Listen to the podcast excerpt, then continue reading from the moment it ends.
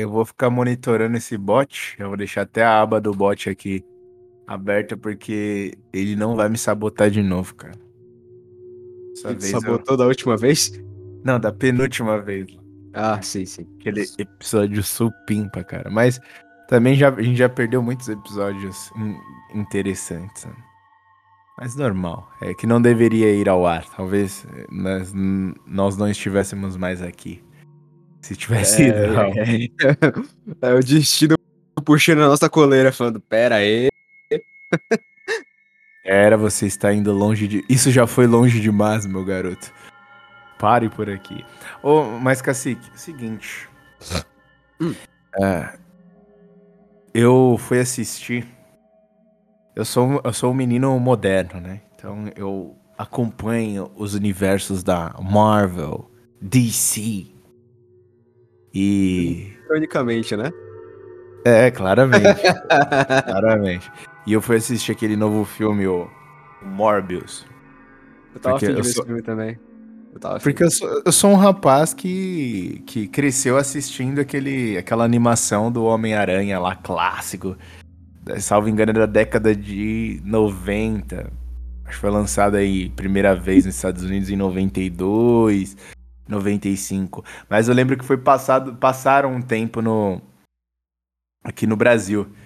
E e eu, eu parei para rever, né, depois que assisti o filme, eu parei para rever e cara, é incrível como as animações também mudaram muito, né? A época, o Homem-Aranha sempre ele tinha conflitos morais e ele sempre passava uma lição em, em cada episódio. Tem um episódio, por exemplo, né, que que conta o, o arco do, do Morbius, é, o, o Homem-Aranha também passa por uma questão de mutação genética lá.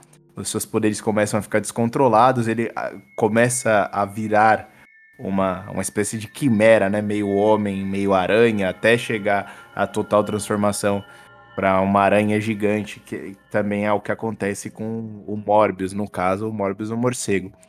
E ele chega querendo a cura só que a cientista em questão não quer passar a cura para ele porque não sabe se vai funcionar, pode ser que piore a situação dele, então ela não quer colocar a vida dele em risco. Mas ele pega a força e derruba a mulher e a mulher dá uma lição de moral nele falando: "Você é um herói, você não se comporta de maneira violenta com pessoas é, com pessoas boas. Aí ele tem um, uma breve reflexão e volta atrás, pede perdão pra mulher.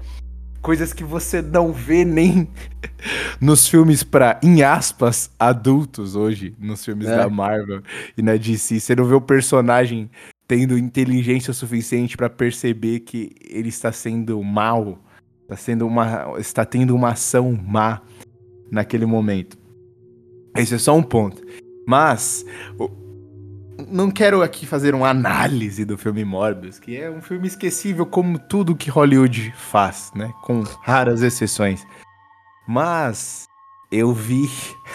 Eu ainda sou aquele tipo de pessoa que fica me martirizando vendo as análises dessas pessoas, ver o que está acontecendo na internet. Eu perco o meu tempo. Me desculpe, eu sou esse tipo de pessoa. Espero mudar. E eu vi pessoas criticando o, o, filme. Nossa, esse filme é muito, esse filme é muito ruim por causa disso. Dá mil e um motivos para coisa. Só que essa, provavelmente essas pessoas que dizem que este filme é ruim do Morbius acham clássicos muitos outros filmes que são produzidos pela Marvel, pela DC, que são assim companhias, vamos colocar assim, empresas muito maiores e prestigiadas. Uhum. Então, às vezes, a, a pessoa não faz a crítica por causa do filme em si. Se fosse o mesmo filme da Marvel, as pessoas, ou da Disney, as pessoas iriam elogiar se tivesse um cara gay ou alguma coisa do gênero. Não tem. Olha só. Mais um motivo para você. Não, o filme é bom. isso, isso foi muito pesado. Isso foi muito pesado.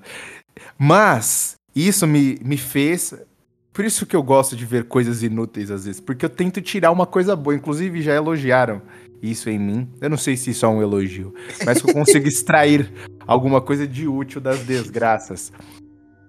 E aí foi que eu voltei a pensar numa coisa que nós já gravamos conversas no passado sobre isso. Sobre MK Ultra, Hollywood e filmes de terror.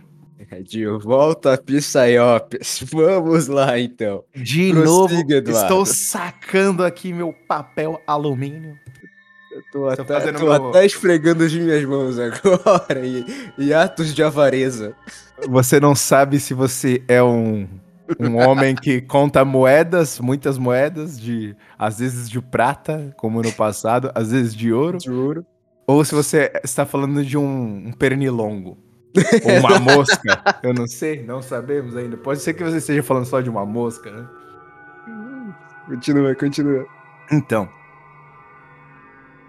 O, o rapaz da hipocrisia moderna, ele Sim. postou. Aquilo foi o gatilho para despertar em mim toda uma confusão mental que eu estou tentando organizar aqui. Uma foto de uma atriz americana aí da, da década Jane de, Mansfield, eu decorei Aí, o nome dela. Precisamente, da década de 50, 60 aí. Acho que é 50. 50 porque ela rivalizava com a Marilyn Monroe. Deve ser 50 mesmo. Certo. Então, ela era uma, uma, vamos colocar assim, uma, a loira genérica dos filmes, né? Uma loira bonita, com roupas imodestas que chamava muita atenção dos homens. Na, na foto que foi postada, a, le- a a legenda falava a respeito dessa questão das mulheres acabarem por escolher dentre várias opções, né? Que eu imagino que essa atriz ela tinha um leque de opções, né?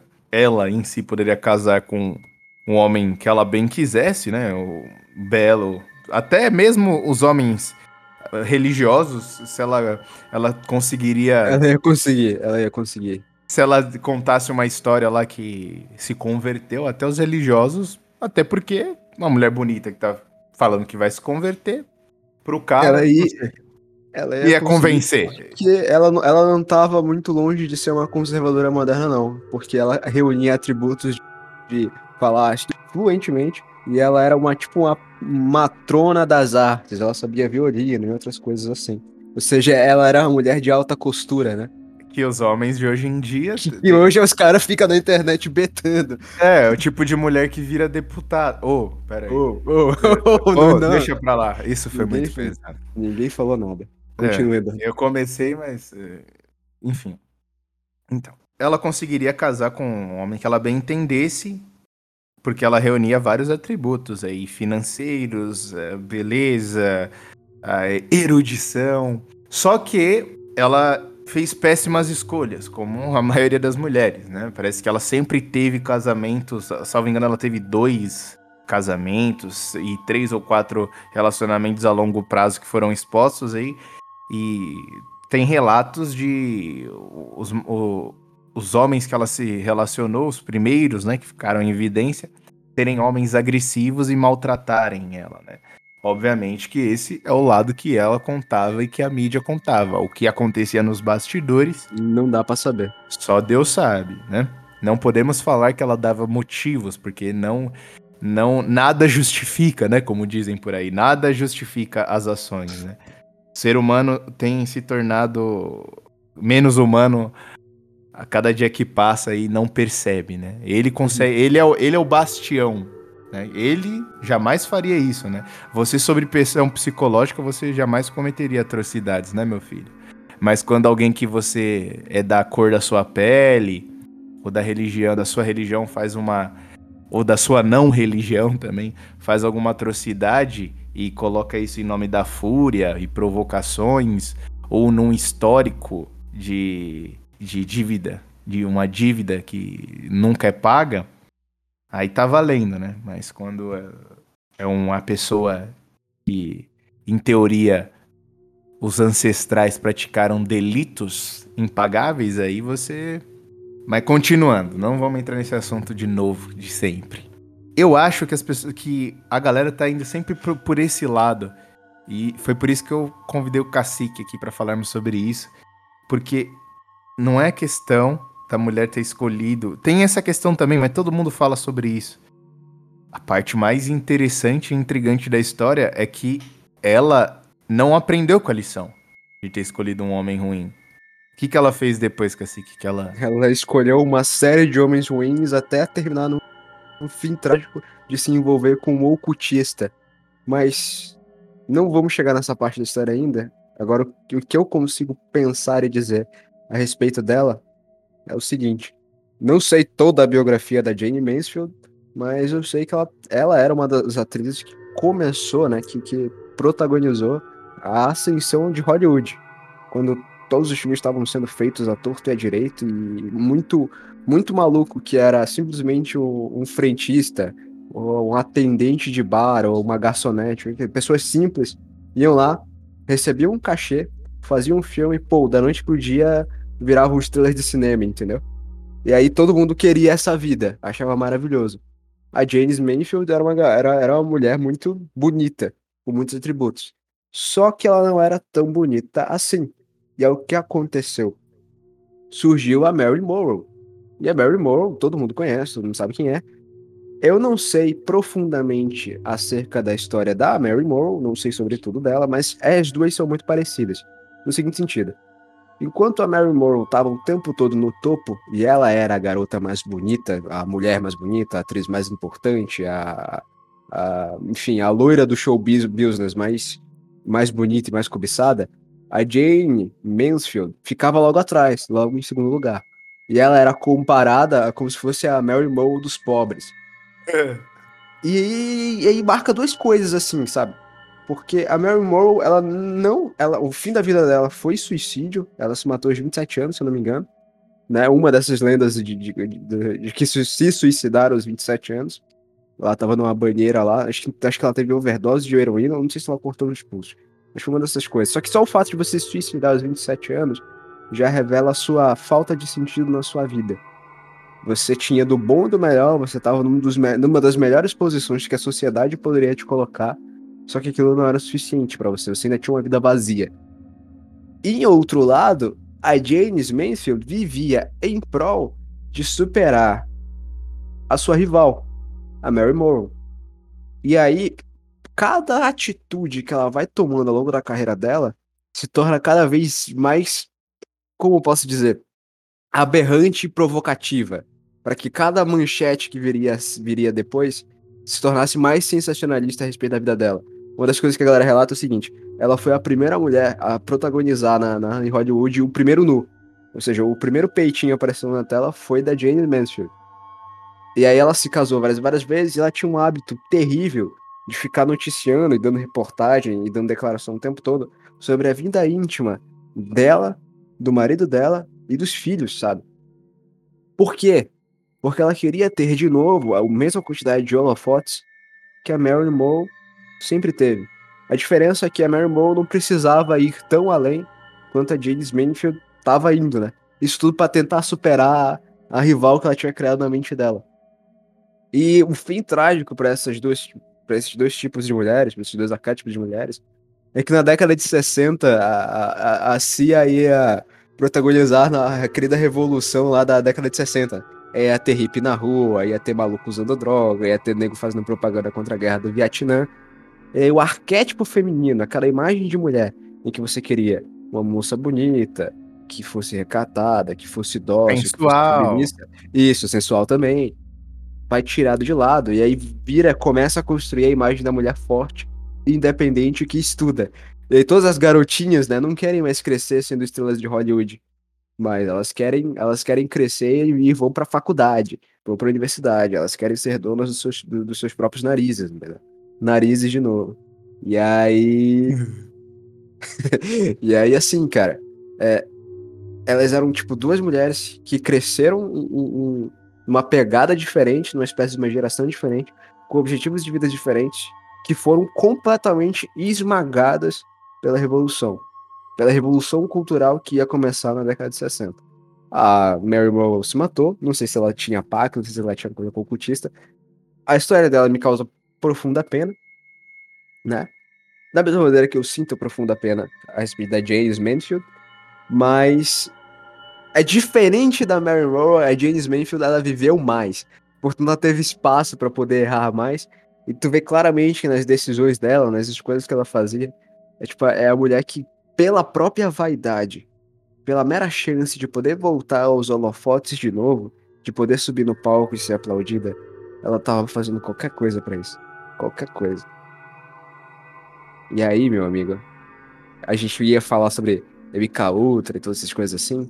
Um dos, um dos financiadores mais importantes de Hollywood foi a própria CIA, foi o próprio Serviço de Inteligência Americano.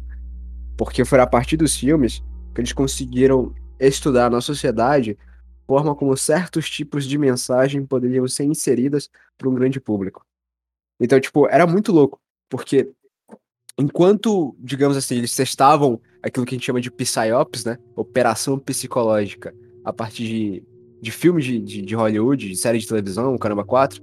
Por outro lado, eles também tentavam outras drogas, né? Um exemplo é, se não me engano, acho que foi a heroína. não sei se foi heroína ou a vitamina, mas uma dessas duas drogas aí foram as drogas que foram responsáveis por acabar com a comunidade negra americana. Em que chegava o, o, o drug dealer, né? O traficante lá da, da CIA, chegava com a droga na comunidade americana. E durante toda a era da humanidade sempre existiu prostituição. E nas comunidades negras americanas, ainda que elas fossem, vou, vou até usar esse termo, mais conservadoras, ou ao menos mais tradicionais naquela época, ainda havia prostitutas ali. Então os caras chegavam lá, davam um pacote de metanfetamina ou heroína, repito, não sei qual dos dois era, não lembro direito. E os, os clientes daquela prostituta iam lá, tinham relações com ela, e no final ela oferecia a droga. Daí o cara começava a voltar lá todo dia, cara, porque ele tinha ficado viciado naquela nova droga. E daí você tem o surgimento do que seria, do que viria a ser a comunidade negra americana nos dias de hoje.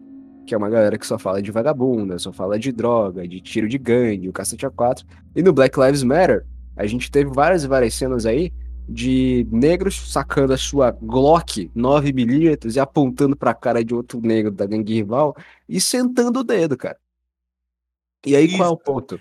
Matem-se. Né? Exato, exato. E aí qual é o ponto? No passado, eles testavam, eles tinham drogas experimentais. A metanfetamina, a heroína, eram drogas experimentais. E que você ia disponibilizar isso para o grande público para ver o reflexo disso numa sociedade.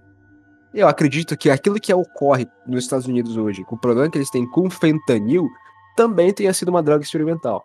Que, por sinal, foi essa droga que matou o George Floyd. Porque quando o cara chegou para abordar ele, o George Floyd estava traficando fentanil. Aí o que, que ele fez? Falou: vou engolir tudo isso aqui. Na hora que ele engoliu toda aquela merda lá, ele teve overdose de fentanil. Overdose de fentanil infla os pulmões, deixa eles carregados de, de líquido, se eu não me engano. E aí, o cara não consegue respirar. Eis a dificuldade de respirar. É, o que, que é noticiado em todos os jornais é: não, não, não, não. Ele, o policial sufocou o George Floyd com o joelho até ele morrer sufocado. Não foi. Foi overdose de fentanil. Black Pilado. Mas voltando à questão do, da Hollywood, é isso aí. E muitos daqueles filmes ali viriam a, a, as estrelas de cinema que surgiram na década de 60 até, até os dias de hoje, para falar a verdade, mas só pegando essa parte, eles mudaram a cabeça de uma geração inteira. Então, tipo, você tinha no cinema, você tinha na música, a galera que ia editar a, a, a nova cultura, né? E aí tu para pra pensar, quantas e quantas mulheres a James Manfield não acabou influenciando? Ou a própria Barry Morrow não acabou influenciando? Em quantas e quantas maneiras esse porte mais sensual, essa, esse negócio mais decotado, essa, essa coisa mais inocente, mas ao mesmo tempo sensualizada, não derrocou em diversos divórcios ou adultérios? A prova viva, a prova viva disso é que só para para olhar aí os filmes da década de 70, 80 e 90, os filmes de terror que faziam muito sucesso, eram filmes com adolescentes em que é, um dos protagonistas era uma loira que morria. Morria, e geralmente era um padrão. Ia aparecer. Exatamente. É, geralmente não ia aparecer, enfim. Isso aí. E Cacique, outra questão é, que despertou a ideia desta conversa aqui foi que eu percebi que uh, os youtubers são responsáveis por ditar como será a opinião das pessoas. Porque se você, assim, os os influencers do YouTube mais importantes, maiores, importante é uma palavra muito ruim usando nesses momentos, né? Mas os maiores, se eles disserem que um filme é bom, forçando a barra, tentando. O filme é ruim, claramente ruim. O que eles vão fazer? Tentar mostrar pontos. Para provar sim. que esse filme é bom. As pessoas mudarão de opinião. É só você olhar os comentários, cara. Tem pessoa que nem viu o filme, mas acredita na opinião do cara. Sem ter visto. E, assim, da mesma maneira que ele pode falar bem de um filme pra mudar a opinião da galera, o cara fala mal de um filme que é realmente é bom. Por quê? Porque ele é pago pelos dois lados. Ele é pago tanto pela, pela produtora do filme, quanto pela rival da produtora. Sim.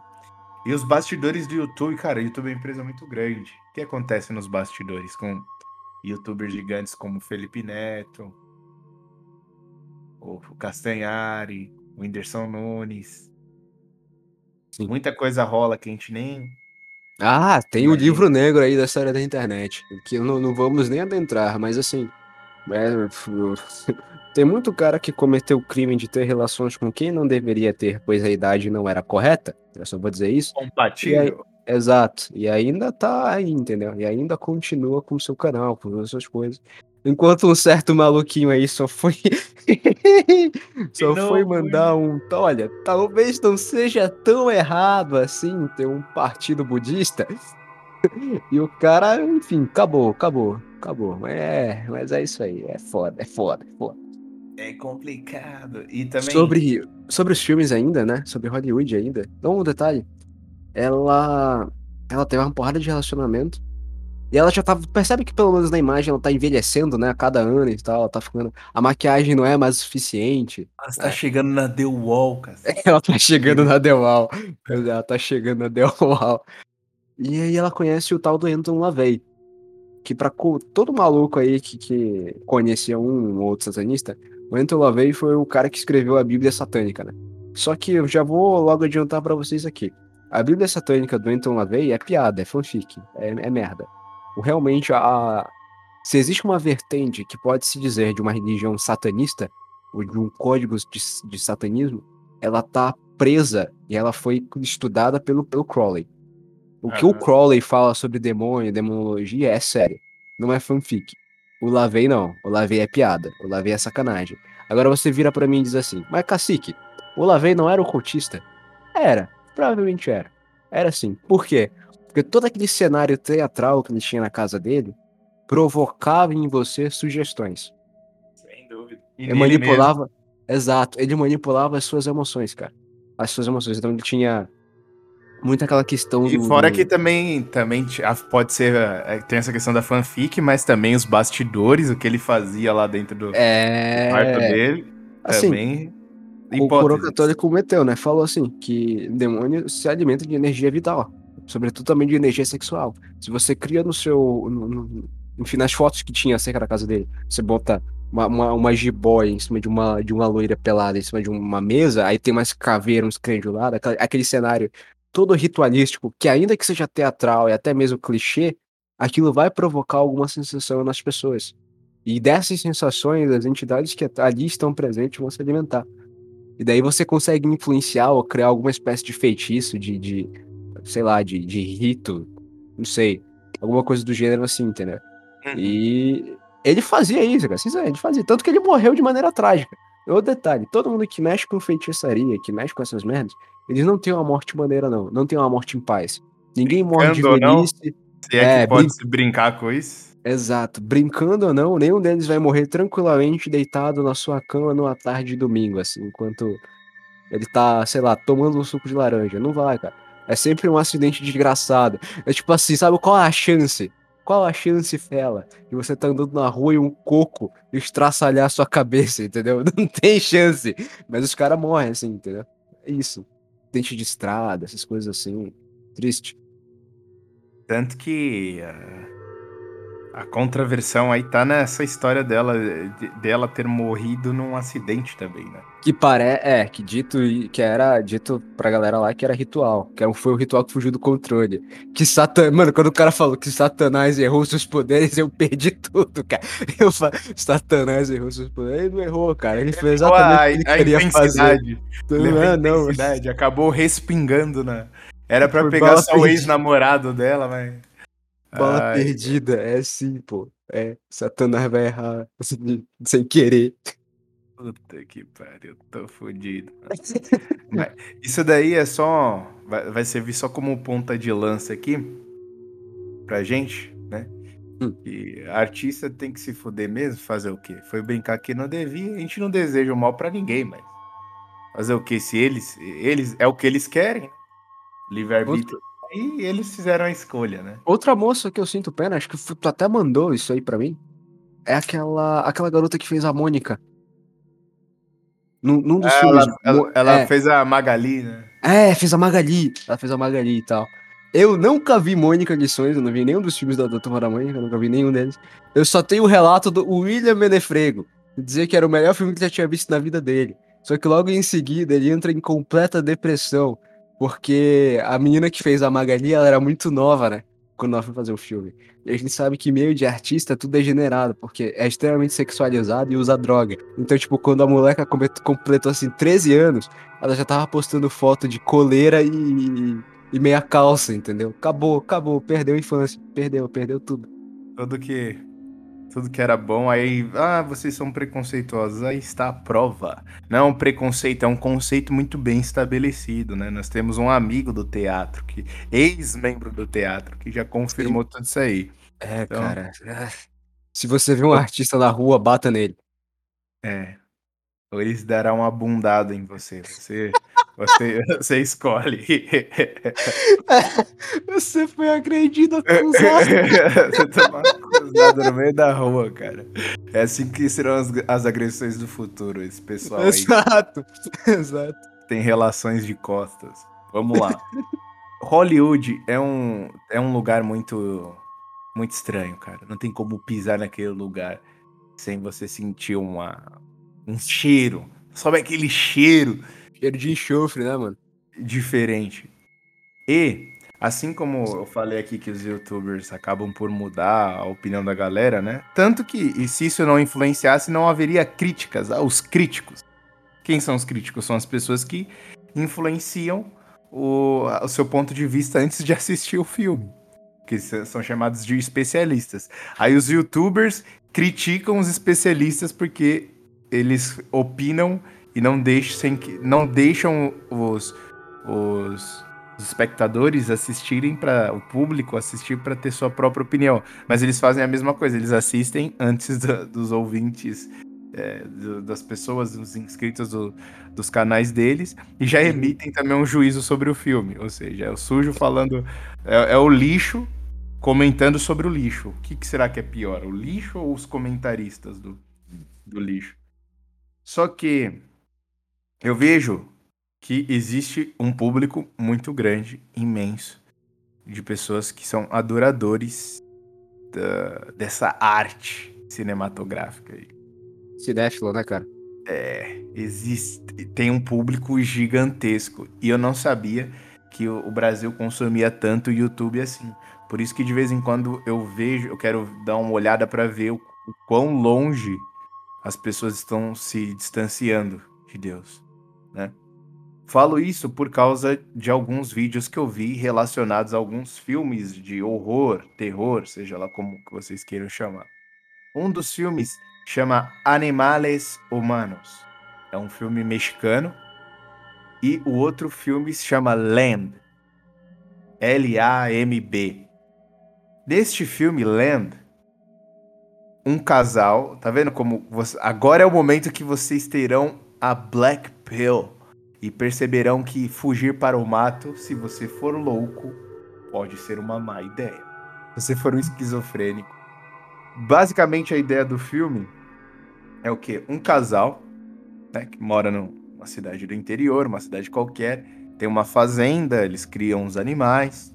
Só que é um casal frustrado porque a mulher não consegue engravidar. Não se sabe se é o homem o motivo ou a mulher, enfim. Eu vi só por cima, não assisti o filme, não sou psicopata. Eu sei que isso vai mexer com a minha cabeça, não vou fazer isso. Se eu tô falando aqui pra vocês não fazerem isso, não vou fazer.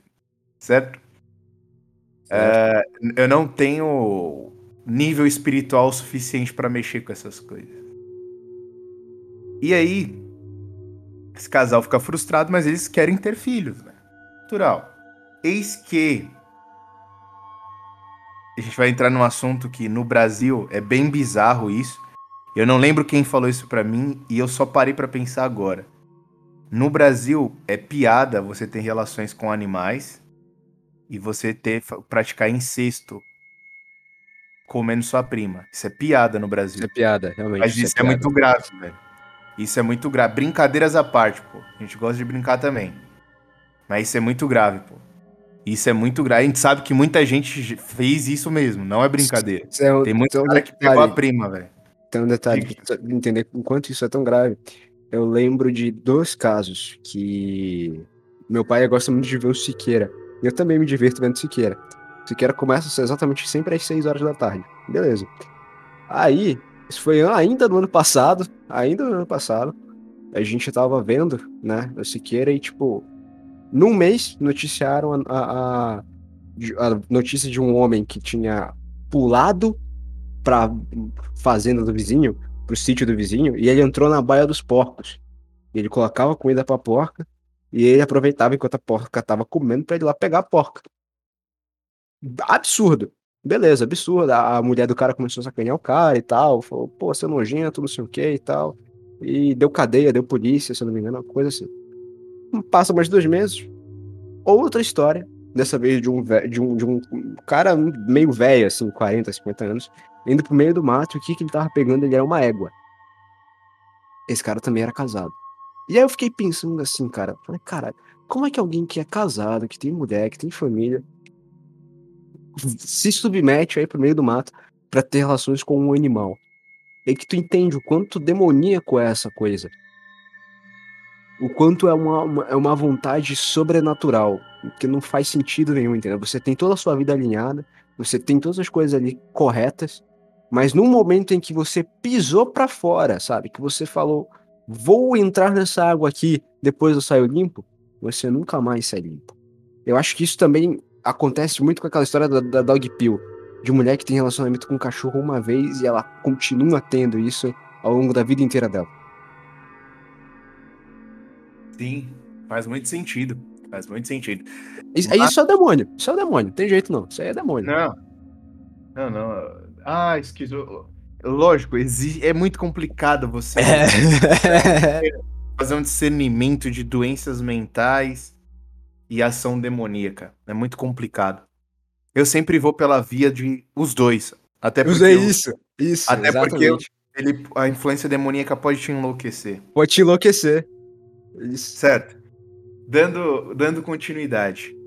No filme Lamb, um homem louco qualquer ele não tem relevância nenhuma para a história.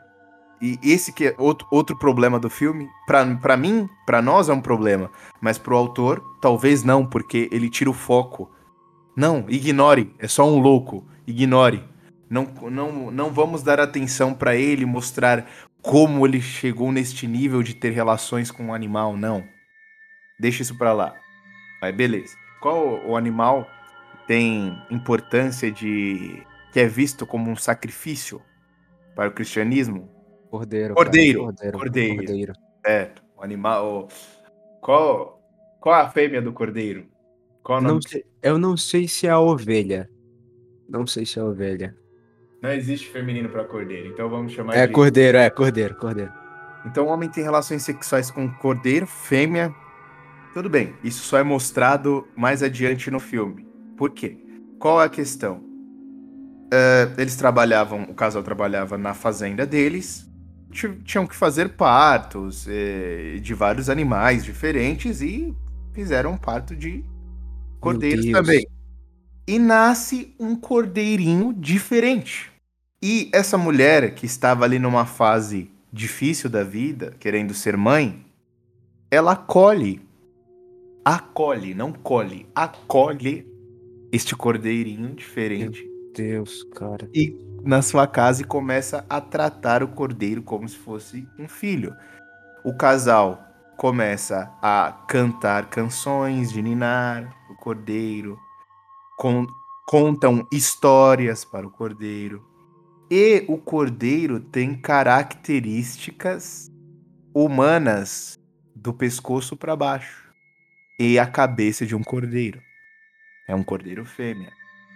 E é um filme muito bizarro, pois a, a mãe, de fato, do, do cordeiro é um animal normal. E ele tem, ela tenta buscar o filhote, né? Porque tem aquela conexão no sim, reino sim. animal, natural. E a mulher entra no embate com o cordeiro. Olha que filme bizarro. Até chegar ao ponto da mulher não aguentar e matar cordeiro fêmea que deu à luz a, ao filhote, que agora. Aí, aí, eu te pergunto, meu amigo, qual a chance, Fela, disso não ser uma Psyops? Psyops é para deixar maluco doidinho da cabeça, cara. Sem dúvida, sem dúvida. Vamos mais adiante. Olha o nível da loucura. O homem e a mulher, quando viram aquela criatura meio homem, meio ser humano, tiveram uma reação normal, como se aquilo fosse algo comum. Quando o irmão do, do, do homem protagonista, marido dessa mulher, chega até o lugar e eles apresentam a, em aspas, filha deles, o cara tem a reação que todo mundo tem teria. What the hell? Que porra é essa?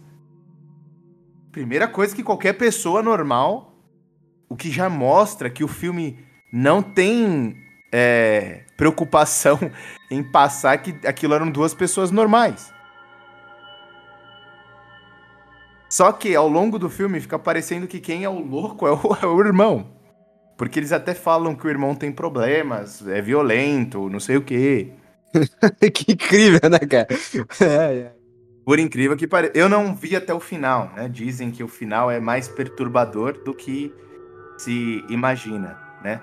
Mas o que isso tem a ver com que, tudo que nós estamos falando aqui? Vamos chegar lá.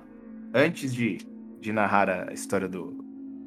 Em, amarrar a história aqui do, do Lamb, guardem essa questão aí de.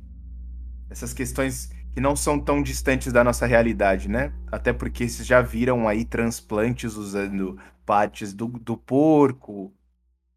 Tem, é. tem alguns tratamentos que até são plausíveis, como o tratamento que é feito com peixe, né? Tilápia, para você tratar que é bom queimadura. queimadura. Exato. É plausível, mas eh, faz, colocar partes de outros animais dentro do corpo humano pode até a princípio ser uma coisa boa, mas não sabemos onde isso vai parar. Onde...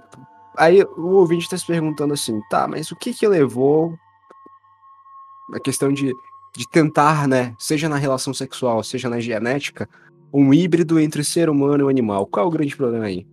Quando todos os anjos caíram, e aí eles se tornaram potestades, senhores de determinados cantos e lugares, a partir do momento em que eles se apaixonaram, né, pelas filhas dos homens, eles não ficaram apenas nas filhas dos homens. Eles tiveram relações com todas as coisas da terra. E isso inclui árvore, isso inclui tudo aquilo que era vivo. E, sobretudo, alguns animais também. Então, ou seja, imagina aí que antes do dilúvio, a terra tinha muita coisa bizarra. Muita criatura lendária. Por isso que antes do dilúvio é, é o dito a era dos heróis, entendeu? Um tempo em que você tem homens extraordinários porque eles precisavam ser extraordinários para enfrentar os diabos que ali viviam, entendeu? E aí, hum, obviamente, eu não acredito que todos os monstros daquela época que surgiram a partir dali tenham sido exterminados com um dilúvio. Eu acredito que alguns vieram a sobreviver. E algumas dessas figuras talvez também vieram, tiveram, sei lá, vieram a sobreviver, tipo o Gilgamesh. Parece que construiu um barquinho de, de 4 metros e sobreviveu ao dilúvio. E assim, parte de, um, de, de uma heresia, de uma profanação, de uma blasfêmia, porque foi exatamente o que os anjos fizeram.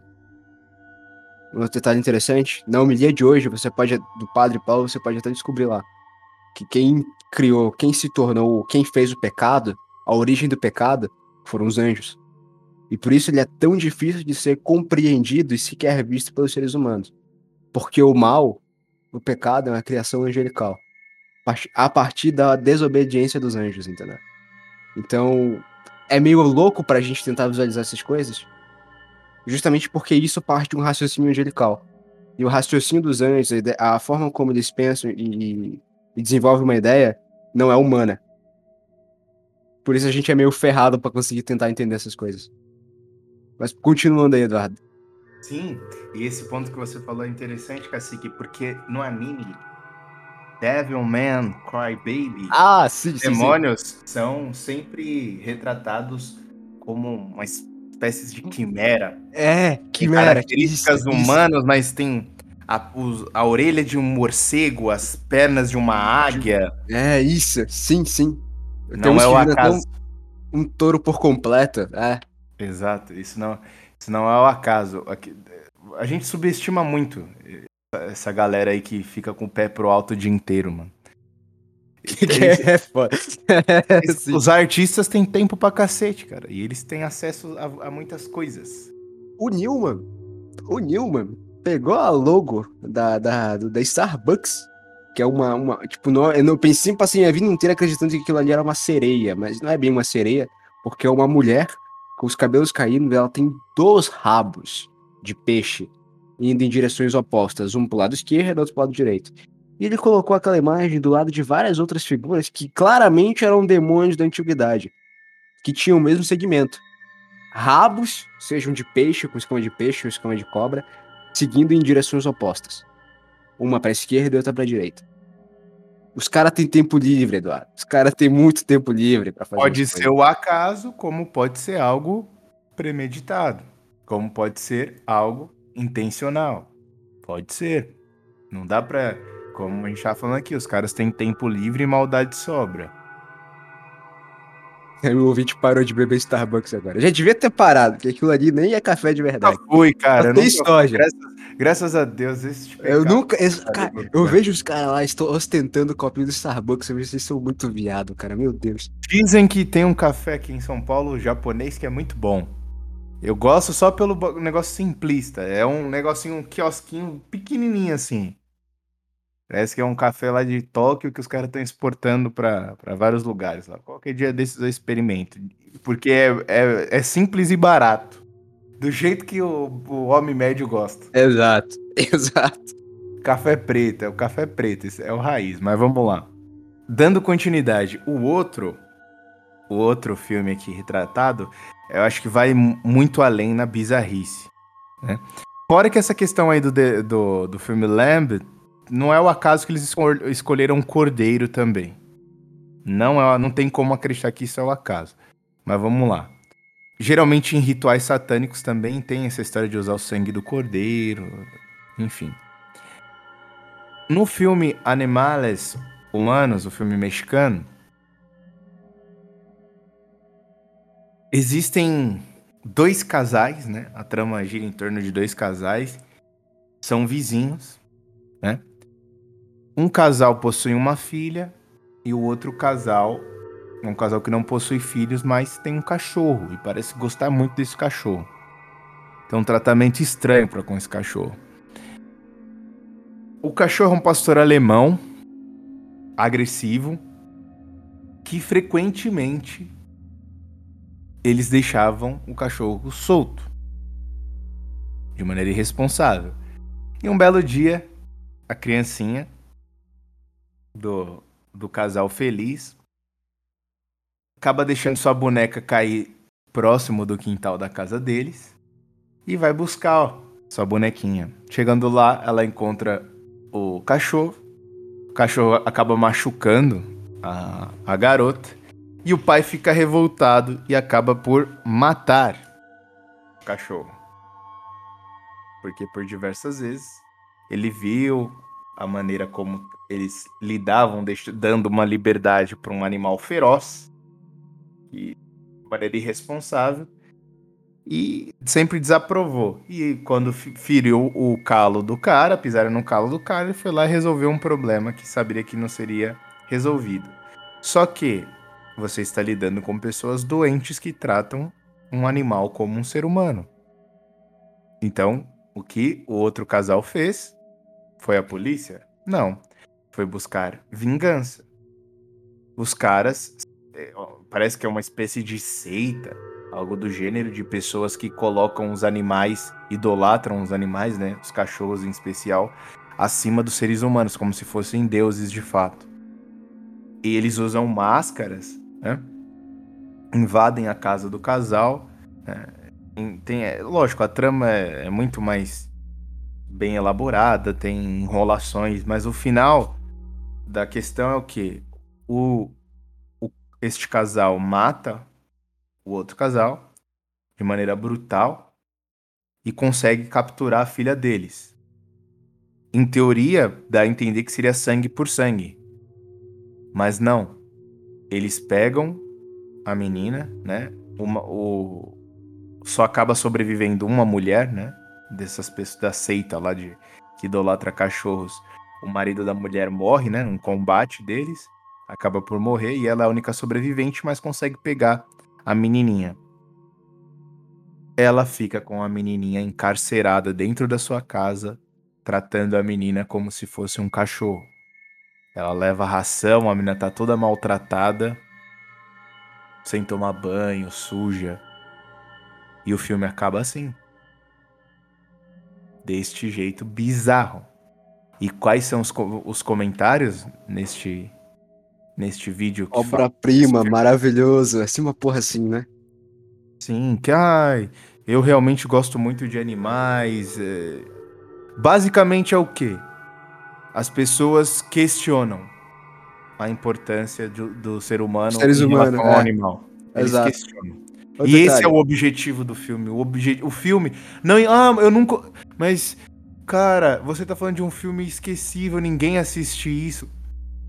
Cara, se isso atingir 100 pessoas, se fizer 100 pessoas pensarem assim, essas 100 pessoas vão ter filhos, cara. E vai educar a galera assim. Eles vão ser professores. Isso que o pessoal não entende, velho. A porra da guerra cultural, a galera não entende isso daí. Não é número, E é número. normal, que é completamente natural aquela seguinte frase: prefiro bicho do que gente. Não é, cara. A pessoa que Quantas prefere bicho do que falam gente. isso? Pessoa que prefere bicho do que gente é porque ela se enxerga como um animal. E se você se enxerga como um animal, sendo o ser humano que você é, cara, você tá ofendendo a Deus, cara. Sem sombra de dúvidas. E quantas pessoas vocês conhecem que já falaram essa frase? Vocês já quantas vezes vocês já ouviram essa? Pelo menos uma vez na vida você ouviu essa frase. Exato. Pelo menos uma vez na vida você ouviu essa frase aí, cara. E entra aqui naqueles comentários, nossa, um- um- como as pessoas podem fazer mal para um bichinho? Ele não faz mal a ninguém, é tão melhor que um ser humano. O ser humano trai, o cachorro não. Não, se fuder. Vai se fuder, velho. Fica sem dar comida pro seu cachorro um dia. Se chegar outro um cara com um pedaço de carne balançando, ele te larga, entra dentro do carro, você nunca mais vê o cachorro na vida. Para com isso. Lógico, tem- aí nós já falamos sobre isso aqui também. Os animais domésticos são uma coisa mais elevada do que vários outros animais. Por exemplo, animais que não têm sistema límbico. Você comparar uma cobra com um cachorro, é, é lógico que o cachorro é mais leal. Com certeza. É, é, pois é, é porque a galera, tipo, quer muito humanizar animal, cara. Porra, eu gosto de cachorro, adoro pra cacete animal, mas só que o problema é o seguinte, é que eu vejo muita gente que tá quase colocando o cachorro pra dormir na sua própria cama, enquanto ele vai lá e Dormindo dorme no na chão. baia do cachorro. Exato. Porra, isso aí é idiotice. Isso aí é idiotice. E outros detalhes, sempre, cara, pega aí, qualquer adestrador de cães, qualquer maluco entendido de cão, de psicologia canina, um dos primeiros alertas que a gente faz é o seguinte: não trata cachorro como criança, porque ele vai, ele se tornará superior a você. Ao invés de você mandar no cachorro, o cachorro vai mandar em ti. Aí tu vê aqueles cachorro feroz, brabo, que, que, que é tudo mimado. Quer chamar o cachorro de filho. E aquilo, cara, é demoníaco isso, porque assim, é lógico que você tá falando que o cachorro é melhor que um ser humano, né? O gato, seja lá o que for, porque ele segue coisas pré Um cachorro faz coisas pré-determinadas. O cachorro, quando ele faz coisas. é, é, ah, o cachorro ataca. Ele levou 10 anos pra atacar alguém.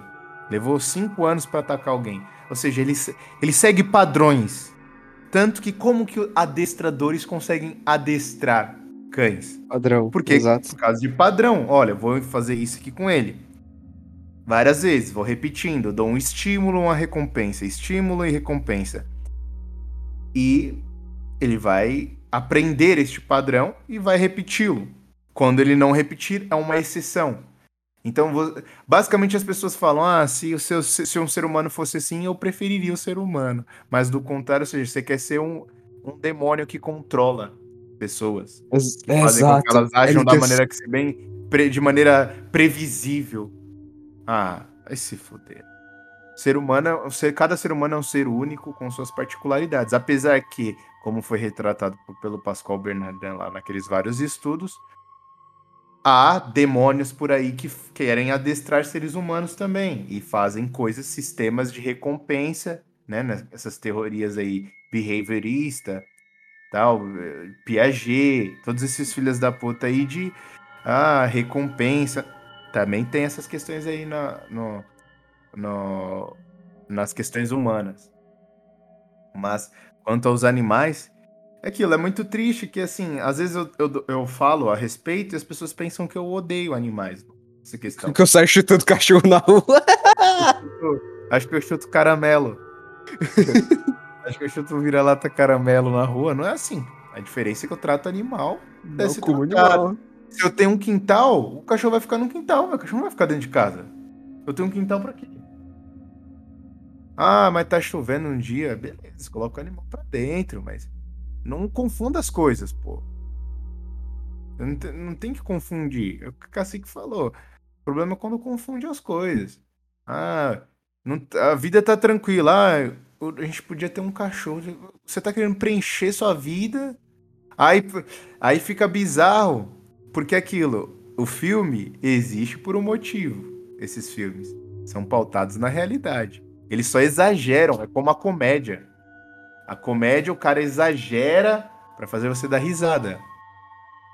Os filmes de terror, os filmes de maneira geral, são exageros da realidade.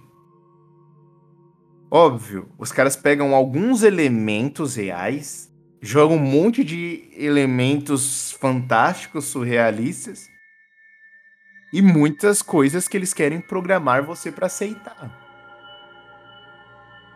existe um lobby de pessoas aí que defendem relações entre humanos e animais. Pô. Animais. No, no Canadá já é legalizado, por sinal. Olha só. E também existem pessoas, como nesse filme aí, Animais Humanos, que tratam animais de maneira superior, ou pelo menos de maneira igualitária. Cara, eu conheço pessoas que deixam cachorro. Tem creche para cachorro em São Paulo, pô a mãe do pet deixa o cachorro antes de trabalhar na, na, na creche e pega quando volta, cara. Isso existe, porra. Existe mesmo. Ai, cacete. Hollywood influencia, cara. Holly... As pessoas precisam de validação. Você tem que ter muita personalidade. Cara, aquilo tem que ser verdade para você defender. Se não você. Se, se você não tiver validação e o que você defende não é verdade, você vai se render. A única maneira de você não ter validação e mesmo assim você defender é se aquilo for verdade. E você tiver uma personalidade muito forte. Personalidade forte que eu digo não é o que essas mulheres modernas falam. É personalidade consolidada. Você saber quem você é. Você tá lutando para saber quem você é, pelo menos. Essas pessoas precisam que tenham. Por isso que.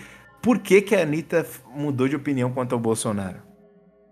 Porque foram cochichar no ouvido dela que era importante que ela fosse também. Porque pessoa, as pessoas precisam que as pessoas que elas admiram pensem como elas. Quando elas não conseguem isso, elas mesmas mudam o pensamento para estar tá de acordo com os ídolos delas. Exatamente. Exatamente. Daí que surge o comentário no YouTube de assim: Eu nem ia assistir esse filme, mas depois de como você o elogiou, eu tenho que assistir. Eu acho que é isso, né, Cacique? Tem um rapaz, o Lucas Honorato, ele fez um vídeo muito bom, que ele pega de parte de uma questão simples, que ele vai falar da vida de um youtuber. Eu acredito que a galera que saiba quem é o Selbit, e se não sabe, você tá muito bem na foto em que o Selbit tinha dito que precisava de tirar férias da internet. Na época todo mundo começou a sacanear e tal, fazer piada, porque, porra, tirar férias da internet, internet não é um trabalho desgastante. E é o Lusca, ele vai lá, ele. Lucas, né? Lusca, sei lá o nome dele. Ele pega a partir dessa declaração e me explica o que, que aconteceu com a psique do Selbit em relação a estar o tempo todo em contato com a internet e a como, da mesma maneira que existem pessoas que o acompanham e validam tantas opiniões dele como se fossem mandamentos, ele também se baliza pelos comentários do próprio público. Então, tipo, ainda que haja 99% de elogios, de gente concordando com ele, aquele 1% de crítica abala e destrói o psicológico dele. Que é o momento em que ele se toca e percebe que ele vê que ele não tem controle da situação da realidade. E aí qual é que tá? Qual é o ponto? Do Lusca, ele parte daí vai pra questão da responsabilidade do holofote, do alto-falante, do canal de comunicação. Porque não é qualquer um que pode falar para um grande público, porque não é qualquer um que pode passar uma mensagem adiante. Justamente porque o Lucas sabe que palavras movem corações. E é por isso que quando você dá muito público, muita audiência para alguém que não tem o psicológico preparado para isso, ele vai ser só uma ferramenta de manipulação. E é por isso que a partir do Selbit, né, de, na verdade não só dele, mas dele ser fruto de uma leva de youtubers que no passado tiveram grandes problemas com, com religião, com família, com todas essas coisas, que hoje o público dele, ou pelo menos alguns anos atrás era, era aqueles neo-ateus chato de internet, entendeu? Que se achava muito inteligente porque sabia resolver enigma. E aí, a partir de, de um raciocínio católico da coisa, o, o, o Lucas, o Lusca, o Norato, ele consegue pegar um simples assunto e mostrar assim, falar, tá vendo só? O que é a responsabilidade de você ter um canal, de você ser dono do holofote, de você primeiro se preparar, né? ser introspectivo, refletir sobre questões importantes antes de você sair falando por aí como a realidade é, como as outras pessoas devem viver e, e como essas coisas são na verdade, entendeu? Ou seja, o caminho que o Lucas sugere é exatamente o oposto daquele que se dá na realidade. As pessoas primeiro falam para todo mundo para depois refletir e pensar sobre alguma coisa. Elas não raciocinam antes e refletem sobre a coisa antes para poder em si falar. Não. Elas trocam o processo. Exato. Tanto que o, o Monark só foi aprender a lição dele depois que tiraram o microfone dele. E ainda assim ele faz cagada hoje. Ainda assim ele faz besteira. É, alguns não aprendem, né? E só essa ideia de, da pessoa querer falar como as outras devem viver, pense que outro ser teve essa ideia muito antes de você, cara. KKKK, boa. Boa. KKKKK. Oh, não. Não, essa daí não. Essa daí não. Não pode, cara. É que o meu tradutor tava em inglês aqui. Foi mal. Mas eu acho que é isso, né, Cacique? Podemos encerrar por aqui. Foi produtivo. Foi produtivo. Foi... Roubamos o tempo do ouvinte mais uma vez. Ah, cara. Só perde tempo assistindo filme da Marvel, paga 50 conto pra ir no cinema. É que não, não pode perder uma hora da vida dele vendo, ouvindo isso daqui, cara ao som de fundo aí do, do tema do yoga. Primeiro, o primeiro cavaleiro do zodíaco barra cristão barra pagão. Eu ando com um crucifixo. Ecumênico. Ecumênico. o bichão com um crucifixo na mão, com uma cruz na mão, não é nem um crucifixo, né? Uma cruz, é, na, mão, é cruz na mão. Defendendo Atena, a deusa grega. Deixa, deixa meu casa yoga. Deixa o meu casa yoga em paz. Você não passa de um traidor berengue. Cara, aquelas, aquela, as dublagens brasileiras de Cavaleiros do Zodíaco eram muito boas. Ó. Ai. A dublagem brasileira sempre foi boa. Sempre foi boa. Ai, ai, ai. Vambora. Fiquem com Vambora. Deus, senhores. Pare de assistir filme de terror, hein? Isso aí faz mal pra cabeça. Isso aí faz mal pro espírito. Também. Até a próxima. Pera aí que eu mandei no lugar errado. Eu mandei, eu mandei o Craig sair no... pra ele mesmo.